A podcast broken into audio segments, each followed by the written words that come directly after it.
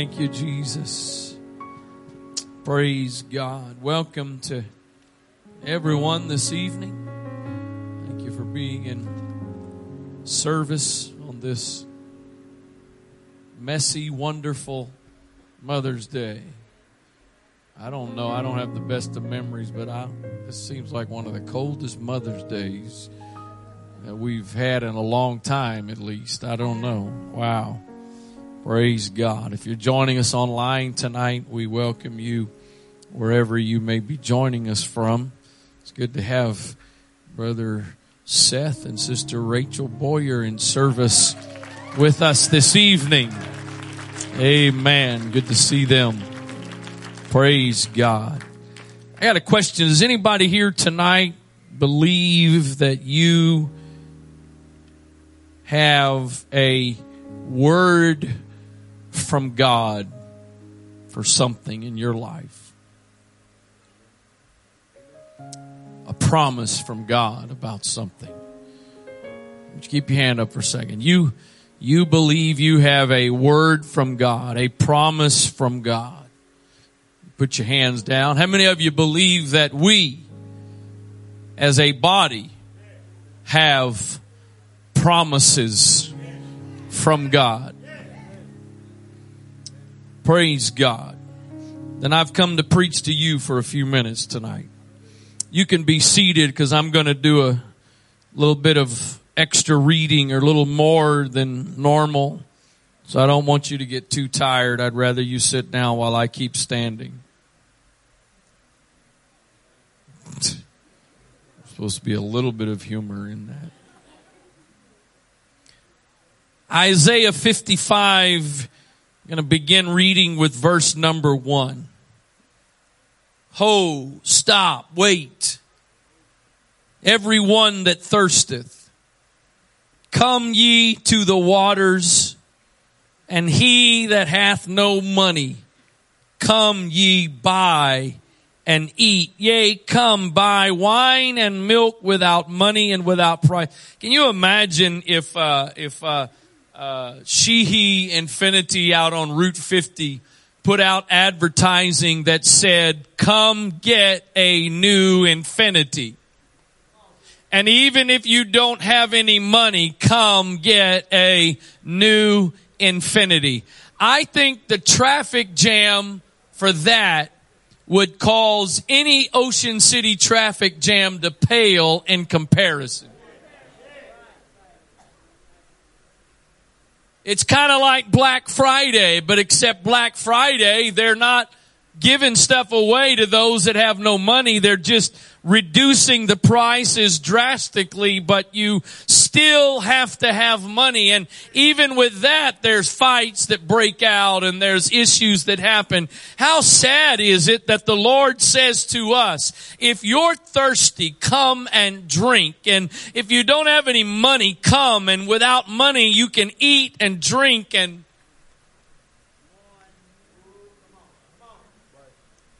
buy wine and milk without money and without price. Wherefore do you spend money for that which is not bread and your labor for that which satisfieth not? Hearken diligently unto me and eat ye that which is good and let your soul delight itself in fatness. Incline your ear and come unto me, hear, and your soul shall live. And I will make an everlasting covenant with you, even the sure mercies of David.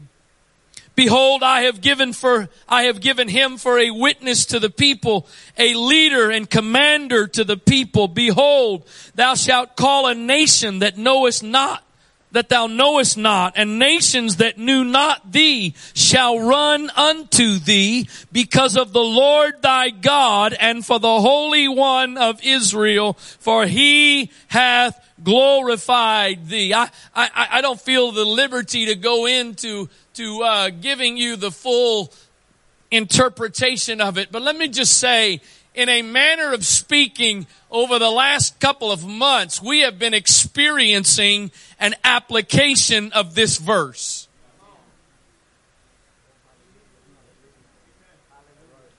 some people from other nations. You, you, if you were in my leadership session Thursday night, you can interpret that. Some people from other nations coming to see because they have heard of the Lord God, the Holy One of Israel, for he hath glorified thee. They've heard about what God is doing and what God can do and what God does. Seek ye the Lord while he may be found. Call ye upon him while he is near. If he, if there is a time while he can be found and a time while he is near, the implication is he's not always able to be found and he's not always near. So we might not want to pass up the opportunities when we can find him and when he is near. Let the wicked forsake his way and the unrighteous man his thoughts and let him return unto the Lord and he will have mercy upon him and to our God for he will abundantly pardon. Now we're, we're getting there. Just a couple more verses. For my thoughts are not your thoughts Neither are my way, neither are your ways my ways, saith the Lord. You ever, you ever been in a conversation with somebody and, and, and, and you almost go to say the same thing? One of you stops because you were, this morning after church, I, I, went up to my wife. We were having my parents over for Mother's Day today and, and, and, and I, and, and I went up and, and we both at the almost exact same time, we needed to set the meeting time at my house and almost, almost exactly the two of us said 1.30. Oh, that calls for heart eyes emojis.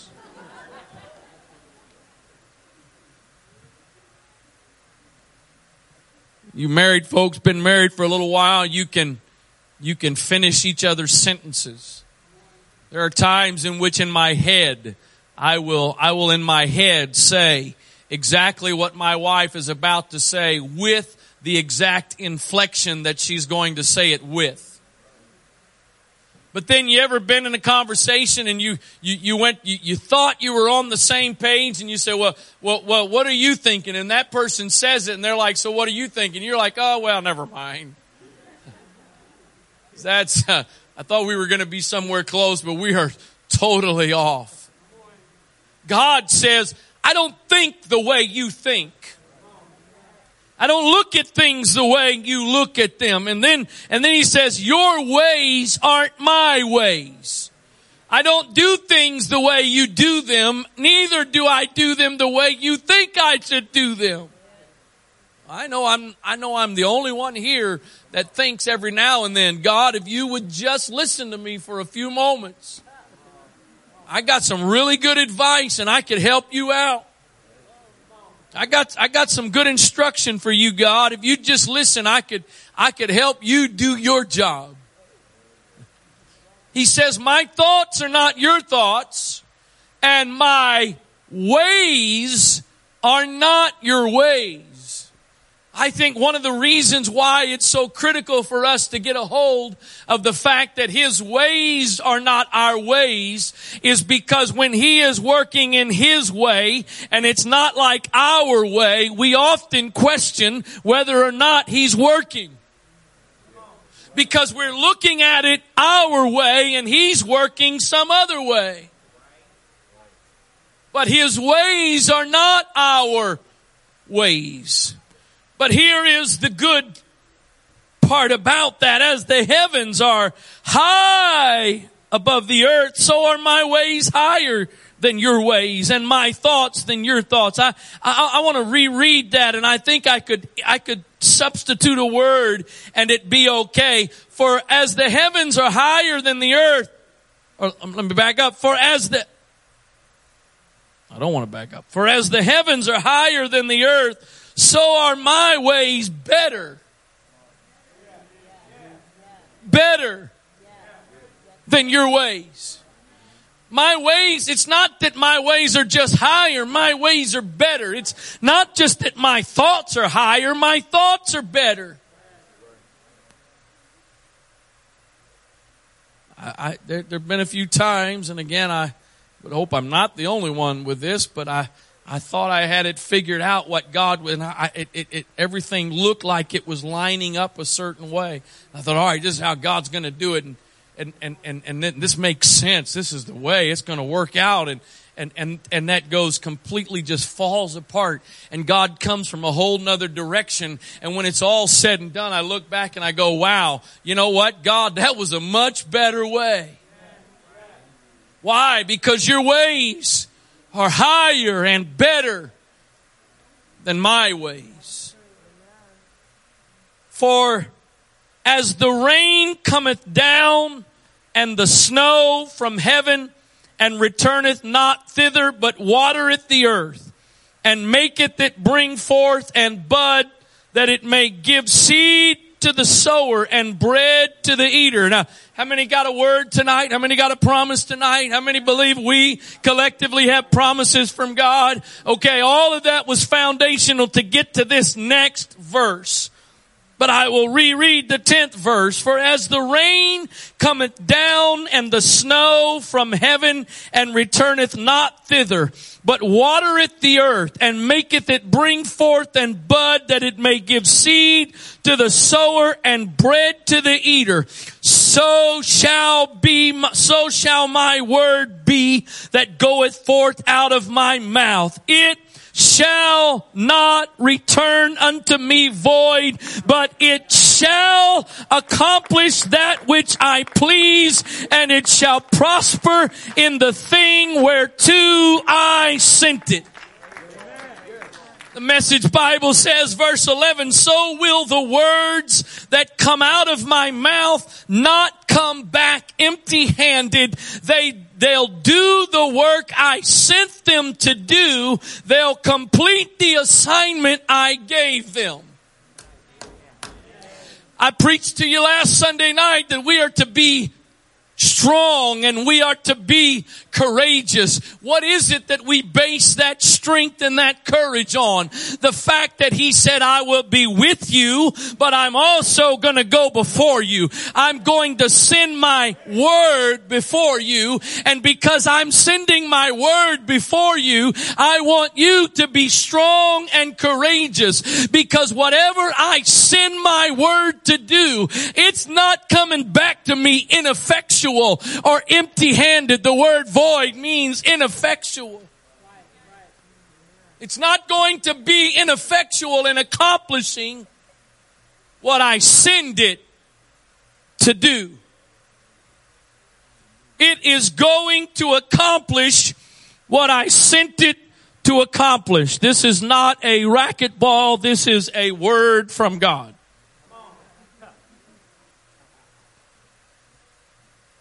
He says, I, I will send it and it will accomplish what I send it to do.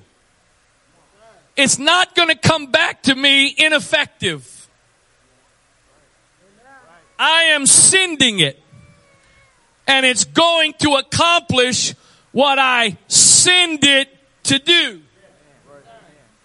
The problem is we're here and God sends it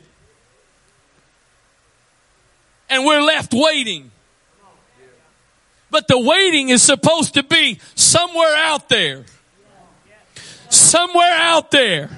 It is going to accomplish what he sent it to accomplish. And it's not coming back to me empty. It will do what he said it would do. But, but, but look at this. Here's the thing. Here's the problem. Some words are like this. They go out, they come right back. They're done. He sends it, it accomplishes, it's over. Those are the ones we love. We love those because it requires no patience, requires no endurance, really doesn't even require any faith because by the time you start to work up faith, it's already done. And there are some things like that it doesn't take but a few moments, figuratively speaking. It's sent and it's done. It goes forth it accomplishes what it's sent to do and it comes back and it was effectual to accomplish it because his word will not return void. The problem is, I probably shouldn't press my luck here, but the problem is there's also some other words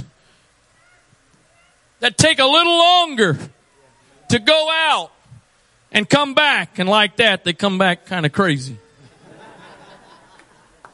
They require a little more demonstration and activation of faith and patience.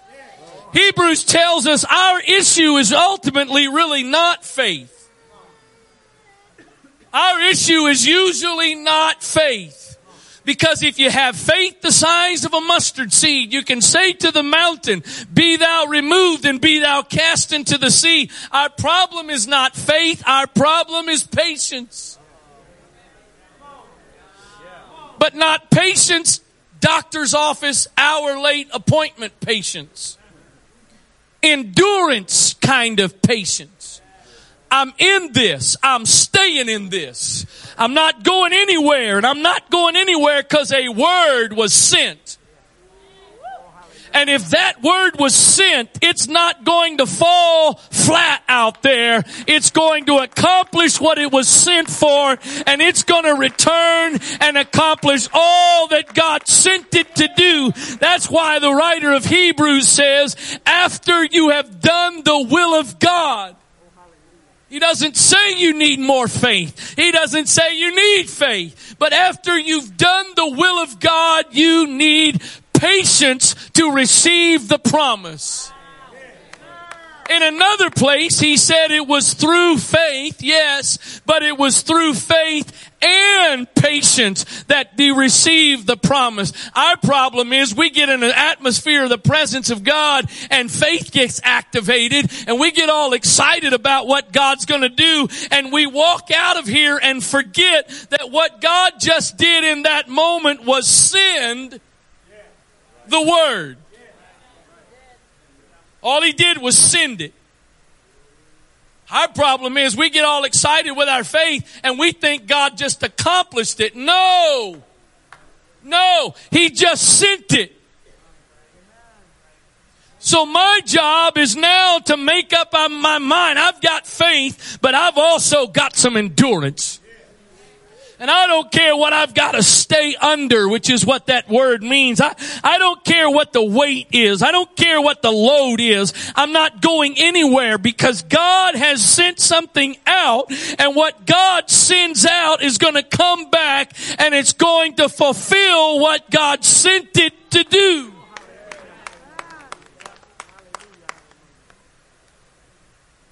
That what the Lord says through Isaiah in verse 11 of chapter 55. Is that not the exact thing that is demonstrated in the first chapter of the entire Bible? Let there be light. There was light. He sent the word, let there be, and there was. Let there be a firmament, sends the word, and there was. I'll repaint the wall if I mark it up. Don't worry about it.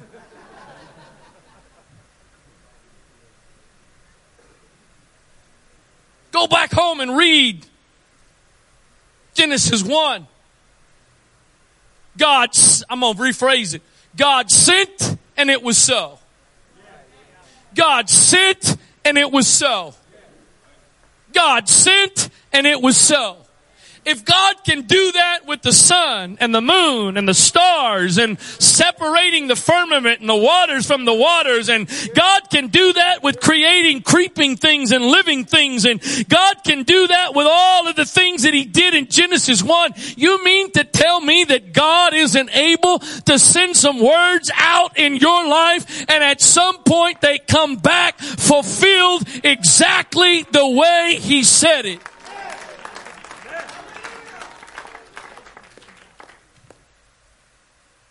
Remember, Isaiah 46 and 9 says, Remember the former things of old. For I am God. And there is none else. I am God and there is none like me. Declaring the end from the beginning. And from ancient times, the things that are not yet done, saying, my counsel shall stand and I will do all my pleasure. The message Bible says from the very beginning, telling you what the ending will be.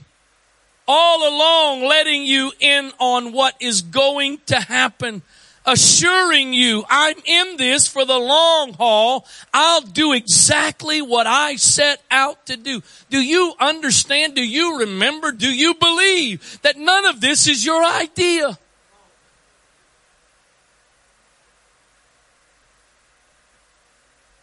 It's not your idea. You didn't come up with the idea of what you think you're called to do or what you're currently involved in. That wasn't your idea. That was God's idea. And He says, I'm going to do exactly what I set out to do. But God, there's obstacles and there's, there's challenges. And God says, yeah, you just saw them and I saw them before I even ever said what I was going to do.